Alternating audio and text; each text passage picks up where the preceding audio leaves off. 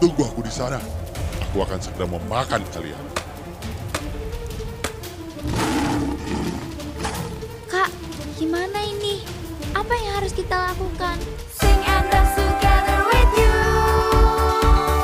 Do all these things and then we say, Happy Kids Day! Selamat siang anak-anak. Siang, Bu. Hari ini kita belajar tentang tata surya ya. Ada yang tahu apa yang menjadi pusat tata surya? Matahari, Bu. Wah, pintar kamu Gus. Iya dong, bagus gitu loh. Kalau gitu, kamu pasti bisa sebutkan 9 planet di galaksi kita. Hmm, Merkurius, Venus, Bumi. Hmm, apalagi ya?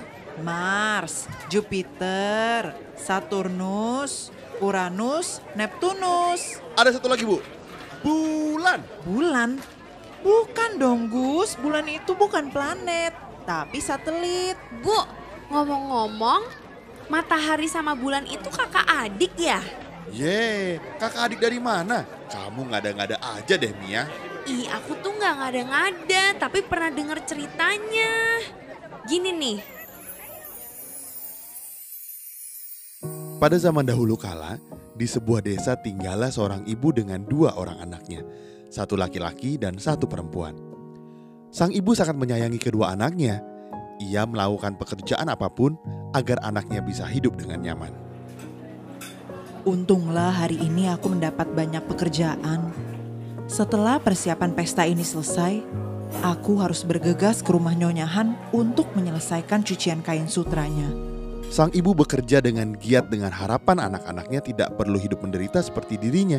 Setelah menyelesaikan pekerjaannya, ia segera bergegas pulang menuju rumah. silakan kue toknya. Hangat, baru saja dikukus. Harganya murah. Ada harga khusus untuk hari ini saja. Wah, kue toknya terlihat enak. Anak-anakku pasti senang kalau ku belikan kue tok ini. Silakan Bu, saya jamin rasanya enak. Anak-anak ibu pasti suka dengan kue tok ini. Saya kasih harga khusus karena ibu beli untuk anak-anak ibu. Sang ibu sangat senang karena dapat membelikan kue tok untuk anak-anaknya. Namun malang tak dapat dihadang. Seekor harimau mengikuti sang ibu ketika ia sedang berjalan pulang menuju ke rumahnya. Au! Kenapa kau terlihat terburu-buru sekali? Apa yang kau sembunyikan di balik kain itu? Tuan harimau yang baik, tolong jangan mengikuti aku. Aku hanya mempunyai beberapa kue tok untuk anak-anakku. Baiklah, aku tak akan mengikutimu. Tetapi kau harus memberikan sebagian kue tok itu untukku. Tapi, tapi Tuan Harimau, kue tok ini hanya cukup untuk anak-anakku. Kau bisa memilih memberikan beberapa kue tok itu untukku dan aku pergi, atau kau mau aku makan. Wow, Baiklah, baiklah Tuan, ini, ini, ini. Kue tok untuk Tuan Harimau.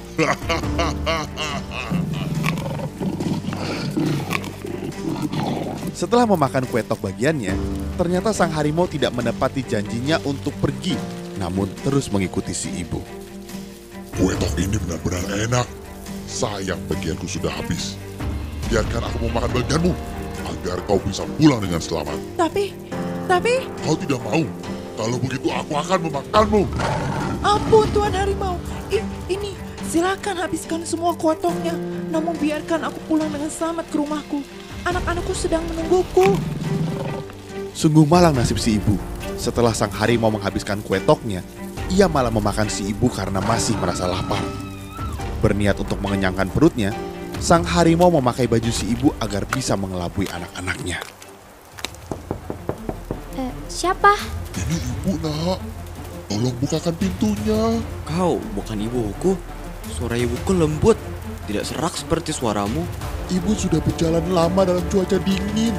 Jadi suara ibu menjadi serak seperti ini. Coba ulurkan tanganmu. Aku harus memastikan kalau kau benar-benar ibu kami. Kau bukan ibuku. Tangan ibuku tidak berbulu dan hitam seperti itu. Oh, ini karena tadi aku memindahkan arang ketika persiapan pesta. Tanganku menjadi hitam. Sebentar, sebentar. akan kubersihkan. Sang harimau yang licik menaburkan tepung ke tangannya sehingga tangannya menjadi putih. Kedua anak itu pun percaya dan membukakan pintu. Anak-anakku, pasti kalian sudah lapar. Kalian tunggu di sini. Ibu akan segera memasak makan malam. Kak, aku takut. Lihat, ada yang aneh dari ibu. Kau lihat ekor di bagian belakang tubuhnya? Tenang adikku, aku juga sudah curiga bahwa dia adalah harimau. Kita harus mencari cara agar bisa melarikan diri dari rumah ini. Ayo, kita harus segera bergegas.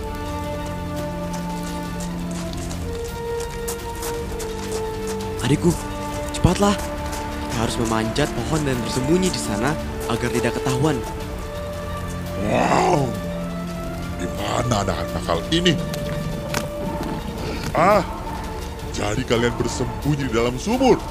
Tunggu saja, aku akan menangkap kalian. Sang harimau mengira bahwa kedua anak itu bersembunyi di dalam sumur. Karena pantulan cahaya menyebabkan bayangan kedua anak itu ada di dalamnya. Dasar harimau bodoh. Oh, ternyata kalian bersembunyi di atas pohon. Bagaimana kalian bisa sampai di atas sana? Tentu saja karena kami mengoleskan minyak ke tangan dan kaki kami. Sungguh sangat mudah. Baiklah, tunggu di sana. Ketika aku selesai mengoleskan minyak di tangan dan kakiku, aku akan memakan kalian berdua.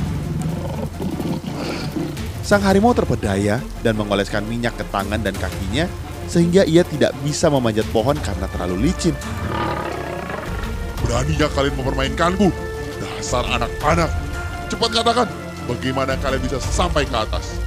Karena merasa takut, anak-anak itu tidak sengaja memberitahukan cara untuk memanjat pohon. Saat merasa putus asa, mereka berdoa agar diselamatkan dari sang harimau. Ka- kami bisa naik dengan menggunakan sayatan kapak di batang pohon ini. Bagus, tunggu aku di sana. Aku akan segera memakan kalian. Kak, gimana ini? Apa yang harus kita lakukan? Harimau itu akan segera memakan kita. Adikku, kita harus berdoa agar dikirimkan bantuan.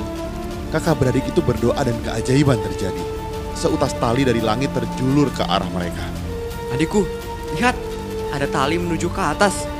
Ayo, cepat panjat tali itu agar kita bisa melarikan diri dari harimau. Kurang ajar, jangan lari kalian. Dewa atau siapa pun di atas sana, kirimkan juga aku tali seperti anak-anak nakal itu. Tanpa disangka, sang harimau juga mendapat uluran tali. Ia segera bergegas memanjatnya untuk menangkap anak-anak itu.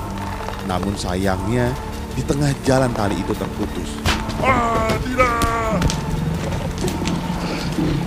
Dengan demikian sang harimau jatuh dan mati, sedangkan kedua anak itu sampai ke langit. Sesampainya di langit atas kehendak dewa, anak laki-laki berubah menjadi matahari dan adik perempuannya berubah menjadi bulan.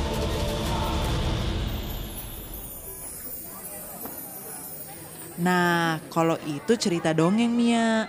Kalau secara ilmiah, matahari dan bulan itu bagian dari tata surya. Tapi ceritanya kan ada benernya bu. Bulan itu kan adiknya. Makanya dia mengitari matahari terus. Ngikutin kakaknya mulu.